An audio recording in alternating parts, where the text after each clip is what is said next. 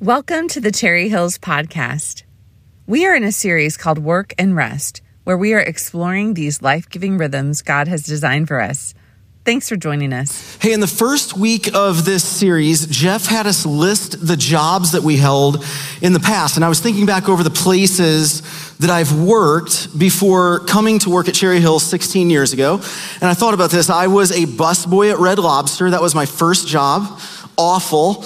Uh, I was a waiter at Days Inn. The restaurant and hotel are not even in existence on Stevenson Drive anymore. Waiter at Days Inn. I worked maintenance at the Illinois State Fairgrounds, cleaning out stalls and power washing in preparation for the fair. I worked in our career center at college. I worked in the U.S. Department of Housing and Urban Development in Washington, D.C., and then a law firm in D.C. And then I came back here and worked for the Lieutenant Governor of Illinois working on press conferences. And so as I thought about those jobs, I don't know if I can honestly say that my faith influenced my work and that my core motivation in all of that work was to represent Jesus well and to glorify God. I don't know that that was my core motivation. And even as a pastor, there are days when I'm motivated by other things. Let's be honest, there's a lot of things that can motivate us in our work. Light bulbs might be going off for you right now, but some are money, provision for our families, fame, advancement, position, recognition, retirement. And here's what we can't do we can't just say, don't let those motivate you, because they do. And I'd also say those things aren't necessarily bad in themselves. All of them aren't bad. But we have to identify our keystone motivation in our work because if you're following in your notes, whatever it is that motivates us affects how we see our work. It affects how we see our work. And I just want to put this out there as we get going. If our faith is not the driving motivation in doing our work, then our desires will be misplaced and we will continually be let down and disappointed. We'll come back to that reality again and again today. Our faith motivating our work is also critical as followers of Jesus because this is a significant way that we live out our faith in the public square. Billy Graham, the evangelist Billy Graham said the next great awakening, the, the next great move of faith will be in the workplace. And I think that's because if you're following in your notes, how we conduct ourselves at work is a witness to the world. It's a witness to the world. It's a way we share the good news of Jesus with a world that desperately needs it. And as I look back over my first 25 years of work, and I think about what could have been, the influence that I could have had, the conversations about faith that were missed, all because my work wasn't motivated by my faith. I was on the mission field every single day, and I didn't see myself as a missionary, somebody sent by God into the workplace to represent Him well. So, the reason we're talking about work this summer is because this is where we spend 85% of our waking hours. And if we want to give ourselves fully to the way of Jesus and his mission, then we need to talk about what it means to pair our work and our faith rather than seeing them as separate entities. We separate our spiritual lives and our work lives. We need to bring those together and live one life following the way of Jesus.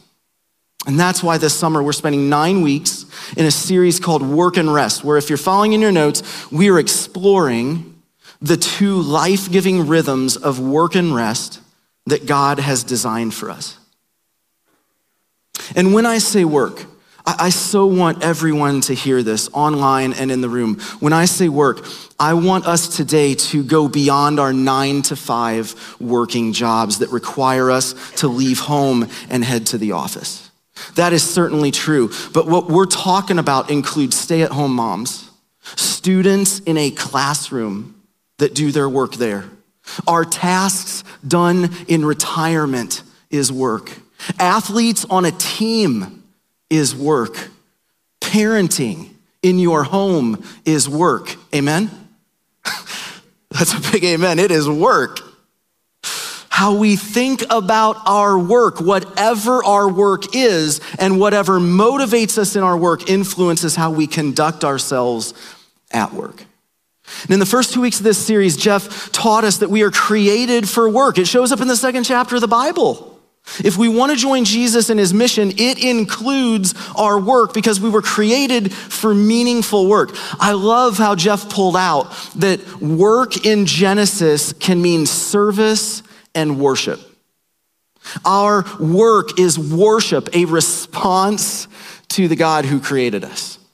And then we talked last week about how, because of sin and the fall, just one chapter later in Genesis 3, we live in a world where work can feel more like a curse than a blessing. And that if we're realistic, work isn't always going to be the greatest thing ever, but there's a day coming when everything will be made new. And today, we're talking about our motivation in our work because until that day, when everything is made new, we need to learn how we glorify God in our work. So, to talk about that, I want to invite you to open your Bibles to Ephesians chapter 6. Ephesians chapter 6, verse 5. It, it, you can pull out your Bibles, pull out your devices. If you don't have a Bible with you, we have black Bibles in the seat rack in front of you, and Ephesians chapter 6 can be found on page 950 of those black Bibles. If you don't have a Bible, take that home with you. We want everybody to have a copy of God's word. Ephesians chapter 6. And before we walk through this passage, I want to offer a few comments uh, about what we're going to read. It's just going to be a few minutes, and then we'll dive in to the text. But I'm a huge believer that context is critical when reading the Bible, and that is certainly true today. So here we go. Paul wrote this letter to the Ephesians. It was a young church in the city of Ephesus. You can see this on the screen. Ephesus was a leading city in, in Greece, the Greco Roman world, and the entire world at that time. Ephesus was controlled by Rome, and as you can imagine, living as a Christian and following the way of Jesus in Ephesus would have looked very different than the Greco Roman world around them. So Paul writes a letter to this church to let them know who they are in Christ, the first three chapters. And then the last three chapters, how their lives can look different as followers of Jesus. And in Ephesians 5 and 6, those two chapters particularly, Paul instructs households on how to conduct themselves. And Paul speaks about three relationships in most households at that time marriage, parenting, and slavery. And in a culture that valued position and power, Paul showed special concern for the powerless and the marginalized members, women, children, and slaves. And the verses we're looking at today are set in the context. So that's where we are in Ephesus. They're set in the context of slavery.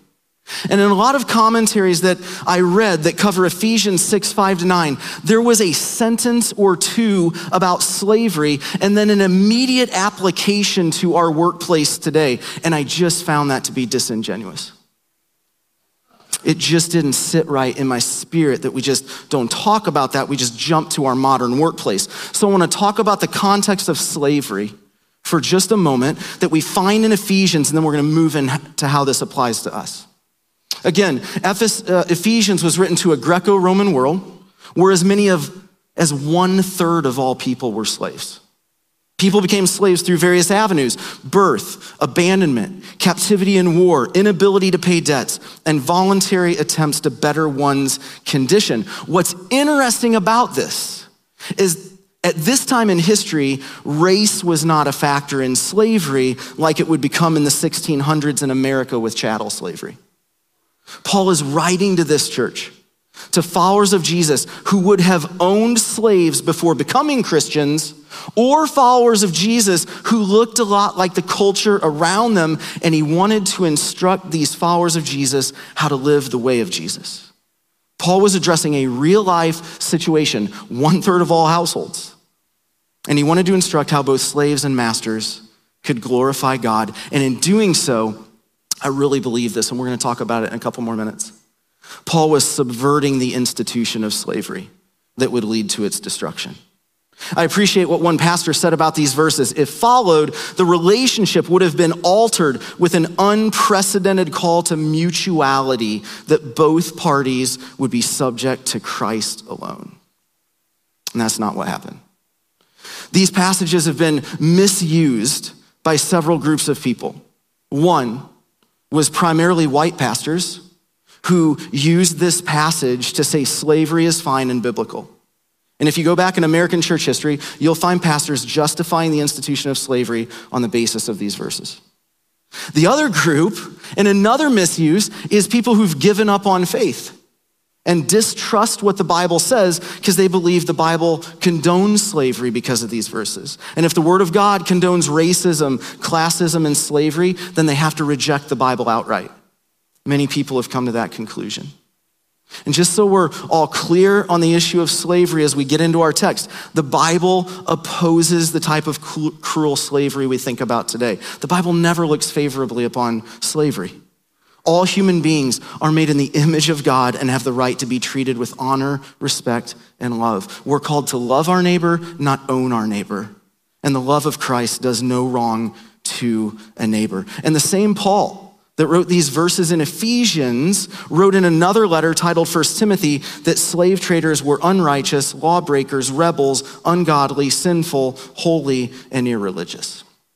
The Bible stands against slavery, and this is why I wanted to talk about all that. We need to exercise extreme caution in making one-to-one correlations where slaves equal employers and ma- uh, or slaves equal employees and masters equal employers. That, that's just not a fair comparison.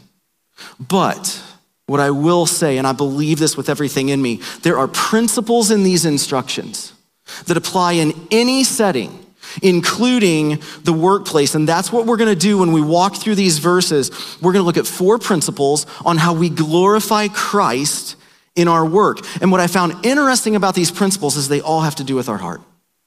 They all have to do with our heart. There are, this is what we can control. We might not be able to control the situation or the environment around us, but we can control ourselves. So let's read verse five and six in the first gray box. This is from the message paraphrase. Would you read this out loud with me? It says, Servants, respectfully obey your earthly masters, but always with an eye to obeying the real master, Christ. Don't just do what you have to do to get by but work heartily as Christ's servants, doing what God wants you to do. First principle we see, if you're following in your notes, we glorify Christ by respecting those in authority.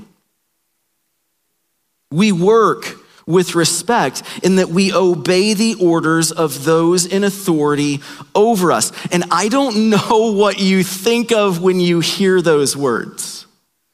Probably some what ifs or what about this or you don't know my situation.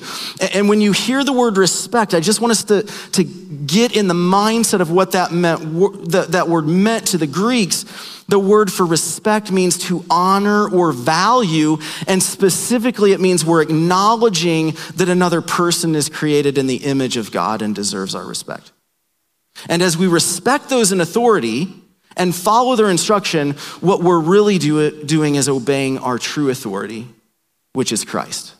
So, practically, this means that a difference of opinion or a difference of judgment is not itself good enough for a follower of Jesus to disobey your supervisor at work, or to badmouth or trash talk your supervisor, or your teacher, or your coach, or your organization.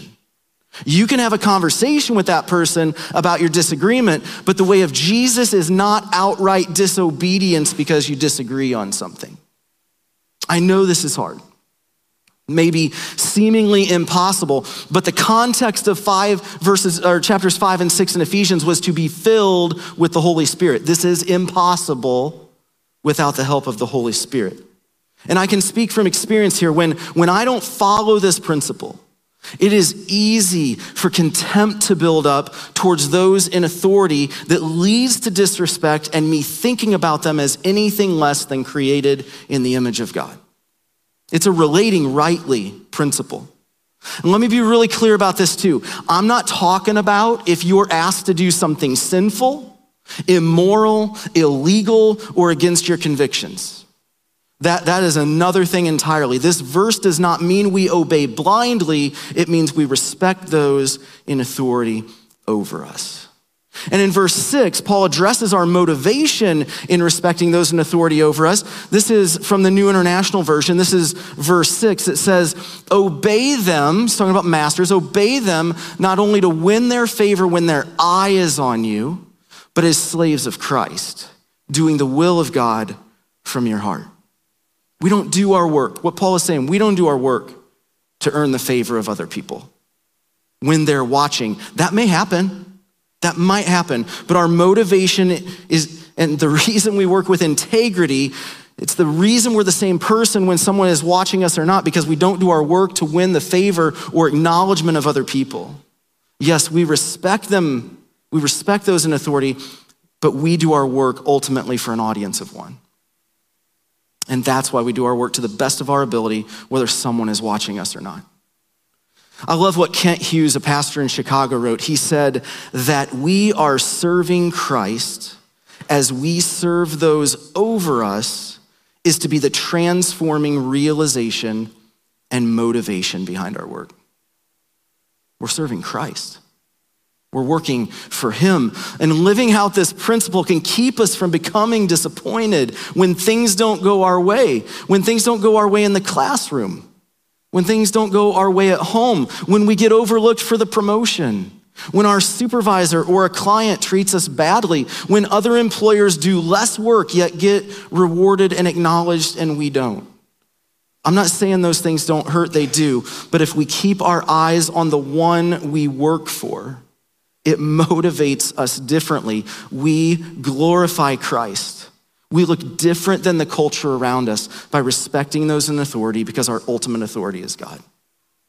The second principle that we see in these verses, if you're following your notes, is we glorify Christ by working wholeheartedly. I want to put verse 7 on the screen. Would you read this with me out loud? It says, Serve wholeheartedly as if you were serving the Lord, not people. You're going to notice these verses repeat. They, they repeat themselves, they build on one another. There's one central message. We work wholeheartedly and we take pride in our work because God is our audience and how we work. Think about this how we work honors or dishonors Him. Working hard at our tasks from the heart brings glory to God. We do our work to the best of our ability, regardless of the compensation or the appreciation we receive from our bosses, customers, regulators, or anyone else in authority over us. As followers of Jesus, again, this is so countercultural. The key motivator in our work is that we're doing our work to please God alone. And I'm gonna beat this drum again. If this is not your key motivator, you are going to be continually disappointed in your work. If faith is not the key motivation, we are going to find ourselves in cycles where we're frustrated, angry, critical, grumbling, trying to get other people on our side or to divide people, all of which don't look much different than the world around us. Maybe that's where you find yourself today. You're living that. And I wonder if Paul included the next verse, verse 8, because he knows work can be difficult. He knows supervisors can be awful. And our work can be unenjoyable about, at times. And that's why Paul includes the third principle, which is if you're following your notes, we glorify Christ by working expectantly. We work expectantly. I want to put verse 8 on the screen so we can see this expectation. It says, Because you know, we do our work. We don't do it for anybody else. And then he says, Because you know that the Lord will reward each one for whatever good they do, whether they are slave or free. Wherever you are and whatever you're doing will be rewarded by the Lord if it's done for him. This means it doesn't matter whether your boss sees you working hard or not, or your spouse knows how many diapers you changed that day. No act goes unnoticed by God. Believers will appear before the judgment seat of Christ and will be rewarded based on our present faithfulness. We read about that in Matthew 16, Romans 2, 2 Corinthians 5. And think about how this perspective could change our work. Nothing done for the Lord is in vain. Nothing, even if what we do is not acknowledged, rewarded, or compensated for right now. John Stott was a pastor in the Anglican Church in England, and he's one of my heroes of the faith. He wrote this. You can see this quote on the screen. It is possible for the stay at home mom to cook a meal as if Jesus Christ were going to eat it, or to clean the house as if Jesus were to be the honored guest. It is possible for teachers to educate children, for doctors to treat patients, and nurses to care for them, for solicitors to help clients, shop assistants to serve customers, accountants to audit books, and secretaries to type letters as if in each case they were serving Jesus. Amen and amen. The Apostle Paul would write something similar in a letter to another church in a city called Corinth. Would you read what he wrote in the second gray box on your notes? This is 1 Corinthians chapter 10, verse 31. He said, full voice, So whether you eat or drink or whatever you do, do it all for the glory of God. Whether you eat or drink, whether you mop floors, write contracts, put out fires, change diapers, go to school and take tests, compete on the athletic field, we do it for the glory of God. Read an article this week by a pastor in New York City named Jon Tyson. Chad actually referenced his book that's at the Resource Center. In that article, Tyson wrote these words. You can see these on the screen. One of the meanings of the word glory is weight or significance. And when we take our ordinary, everyday work and with holy intent seek to make it an act of worship before God, the mundane is transformed into something weighty and sacred. We infuse the ordinary stuff of life with holy intent and so make even the most trivial tasks artifacts and objects of glory. And then he tells this story of a barista who goes to his church in New York City. The barista works at a coffee shop, and he said this about his job serving coffee. He said, When I place the lid on the cup, I consciously do it as an act of worship and blessing, and I bless the person as I hand them the coffee. And it has transformed what I do.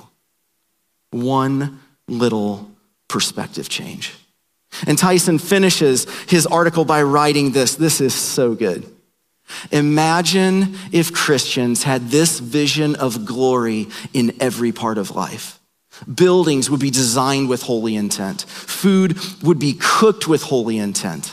Children would be taught with holy intent, and court cases would be tried with holy intent. And slowly but surely, in every sphere of our world, life would take on a new weight and significance as the stuff of life became the stuff of glory. So good. So good. And I love those words. If you're following in your notes, we work with a holy intent. We work with a holy intent. Holy is this word that means set apart. So we work with a set apart intention or purpose. Whatever we do, Wherever we do it, we do it for the glory of God with holy intent. And I don't, I don't want to make it sound like this is super easy. This takes training and it takes practice. It's like a spiritual discipline that we need to practice daily, but this could change everything in how we view our jobs. Holy intent leads us to the conviction right? Whether we're in the classroom, the workplace, the home, retirement, holy intent leads us to the conviction, if you're following in your notes, that there's no separation between secular and sacred if our work is done with Jesus for his glory. We live one life. We live the way of Jesus in every area of our life. I, I, love how a pastor in Hawaii named Wayne Cordeiro has said in the past that God takes ministers and he dresses them up like school teachers. And he takes ministers and he dresses them up like accountants. He takes ministers and he dresses them up like police officers, like stay at home moms, like students, like coaches, like salespeople, like state workers, like doctors and nurses. Could it be? I just want you to think about this. Could it be that God has you right where He wants you right now to accomplish His purposes? To have a conversation with someone who's lonely or hurting, or to share your faith if the conversation goes that direction, if we only saw our work with holy intent. 22 years ago, I went to a weekend retreat at my buddy's church in Naperville, Illinois. It was called Christ Renews His Parish. It was St. John's Lutheran. And it changed my life and led me going back to seminary. And at the beginning of our time together, there were about 30 guys. And so we all introduced ourselves. We went around the room and they would say, Say your name, and then what do you do? Who do you work for? And so we went around the room. My name is so and so. My name is so and so. I work for the state. I work for Boeing. I work for Edward Hospital. And there's this one guy. I think he was next to last. I think his name was Gary. He said, My name is Gary, and I work for God. I haven't forgotten that 22 years later. That stuck with me that this guy saw his work with holy intent. Could change everything. And then Paul conclu- concludes this and he turns his attention to the masters of slaves in verse 9. And I want to read this third gray box together on your notes. Would you read this with me? And masters, treat your slaves in the same way. Do not threaten them, since you know that he who is both their master and yours is in heaven, and there is no favoritism with him. So don't overlook the four words in verse 9. You may want to circle them inside of your third grade box in the same way. In the same way. Maybe circle those. This would have been startling in the context of ancient slavery. And I believe this is where Paul was subtly or not so subtly subverting slavery.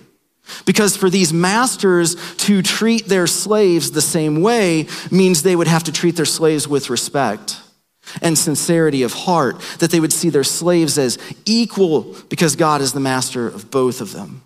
Masters would treat their slaves how they would treat Christ. This would have radically changed the employee employer relationship. One author said this this alone should have abolished slavery. And the principle that this teaches us in leadership, and I, I, want, I want you all to hear this. I think we all have some sphere of leadership, regardless of what stage of life we're in at work, in the classroom, in a band on the athletic field. We, we, all have some sphere of influence. And the fourth principle of these verses, if you're following in your notes, is leaders glorify Christ by being the lead servant. You might hold a position of leadership, but that does not exempt you from being a member of the team. And while you may have to make difficult decisions or have hard conversations, if you're a follower of Jesus, then you don't use guilt or coercion to motivate your employees. You don't threaten and use fear to accomplish a goal. You refrain from harshness and bullying. Domination of others is prohibited as a follower of Jesus, as is any kind of abuse verbal, mental, physical, or spiritual. Christian leaders, we need to look different than our culture, and we can't be known as ruthless, but as caring, committed, and fair practicing the way of Jesus. This is the leadership that Jesus demonstrated. In Philippians 2, we're told, you can see this on the screen. Very famous words. This was a hymn of the early church. In your relationships with one another, have the same mindset as Christ Jesus, who, being in very nature God, did not consider equality with God something to be used to his own advantage. Rather, he made himself nothing by taking the very nature of a servant, being made in human likeness, and being found in appearance as a man. He humbled himself by becoming obedient to death, even death on a cross. Jesus displayed the attitude that those in leadership need to follow. He came to serve. He took up the towel. He cared for the vulnerable. He didn't seek earthly praise. He was a shepherd, not a dictator. As leaders, we're entrusted to be the lead servant and we shepherd those who are under our care. We take an interest in them as people and their whole lives, not just the productivity that they can provide the company. Leaders, you're held to a high standard. And if you're leading this way, then way to go. And if you're a leader and you're here and you, you don't see yourself as the lead servant or you don't look like Jesus as you lead, then I want to ask you today to begin seeing your leadership with holy intent. We need you. We need you to see your leadership with holy intent as followers of Jesus. So let me finish by asking a question of all of us. I'm asking you to keep your notes out for just another minute. But here's the question we all need to answer. If you're following in your notes, do you approach your work with holy intent? Is your faith the key motivator in how you do your work? If the answer is no, today can be the day where you ask God to change that. He can change your motivation and your desires. And we're going to give you just a little bit of time here, just a little bit of space to talk to Him about that. I believe the Holy Spirit's always at work. God talks to us more than we even recognize. But I want you to talk to him about your motivations and desires. What is your motivation in your work? Just name that to him.